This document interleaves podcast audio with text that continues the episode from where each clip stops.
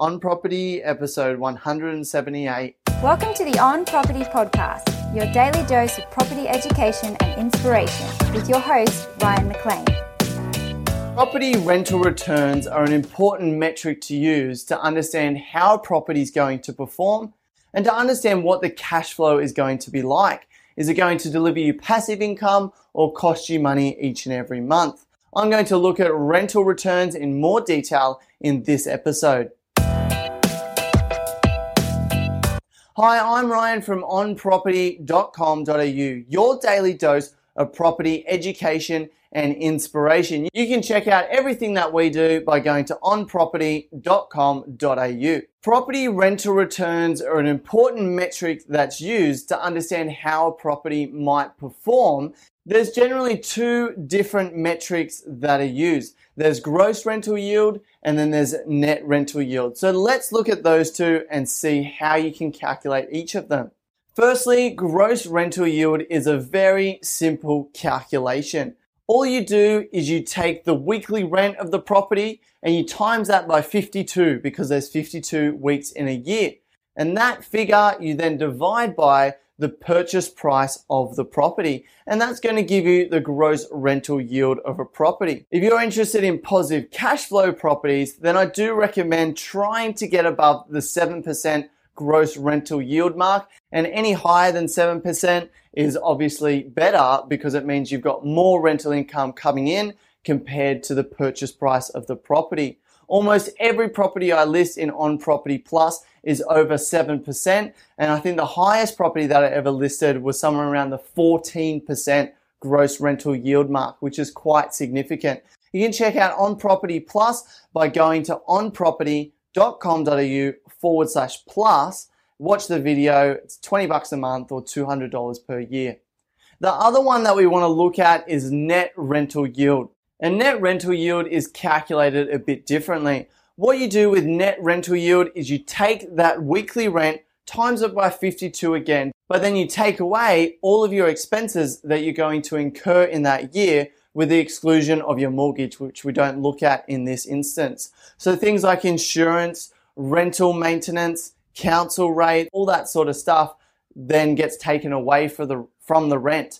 And then what you want to do is divide that remaining figure by the purchase price combined with other costs that go into buying that property. So you're adding your stamp duty, you're adding your solicitor fees, you're adding whatever else you need to add that costs you to buy that property, you're adding that onto the purchase price. So a net yield is almost always going to be smaller than a gross yield because you're taking money away from that annual rent because you're taking away those expenses, and then you're adding costs to the purchase price, and so that's going to give you a smaller percentage. Property rental returns are important to know because the lower percentage return, the higher the chance of it being negatively geared. And the lower the percentage return, the more negatively geared it's likely to be. It also works in the opposite direction. The higher the rental return of the property, the higher your chance for a positive cash flow situation. As I said earlier, property rental returns of 7 to 8% tend to generate a positive cash flow situation in most circumstances. With interest rates so low at the moment at around 5%, it's quite easy to achieve a positive cash flow situation on 8% or 9% or even 7%. Once you go below 6% or even to 5% property rental returns, it becomes hard to generate a positive cash flow. Now, if the situation changes in the future and interest rates go up back to 7% or 8%, well, then we're probably going to need a higher rental yield on our property in order to generate a positive cash flow. Measuring a property's rental returns isn't everything because you also need to look at vacancy rates, which when you're looking at the yield, you don't take into account. If the vacancy rate of an area is extremely high, well, that means the chances of your property going unrented for a long period of time or unrented indefinitely is also high as well. And if vacancy rates are low, well, then the chances are that your property is going to be rented most of the year. So it's very important that you look at vacancy rates as well, and you don't just look at the rental yield of a property. If you want to learn more about how to find the vacancy rates of an area, Go to onproperty.com.au/157, where I went into more detail about it there. The last thing I want to say is that I have personally found median rental yield to not be an extremely useful statistic. The problem I found with median yield is that it's not actually taking an average, but it's looking at the median for prices of houses that have sold and then median for prices of houses that are being rented. But in a lot of situations, your higher value homes are included in that price, but they're rarely rented out, so they don't come into the rental aspect. So it dilutes in a lot of circumstances the rental yield of an area. So I wouldn't take a median rental yield as a true indication of what the area can generate for you. I've seen median rental yields of 7% in areas where you can find properties with rental yields of upwards of 10%.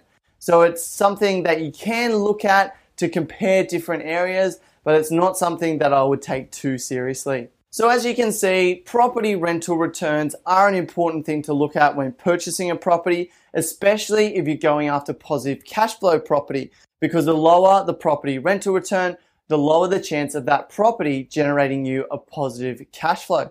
If you want help finding positive cash flow properties, go to www.onproperty.com.au/plus and watch the video about On Property Plus, because we list new positive cash flow properties every single week. So it's definitely worth a look. Thank you so much for watching. Until tomorrow, remember that your long-term success is only achieved one day at a time. I'm Ryan McLean, and I'll see you tomorrow at 8 p.m.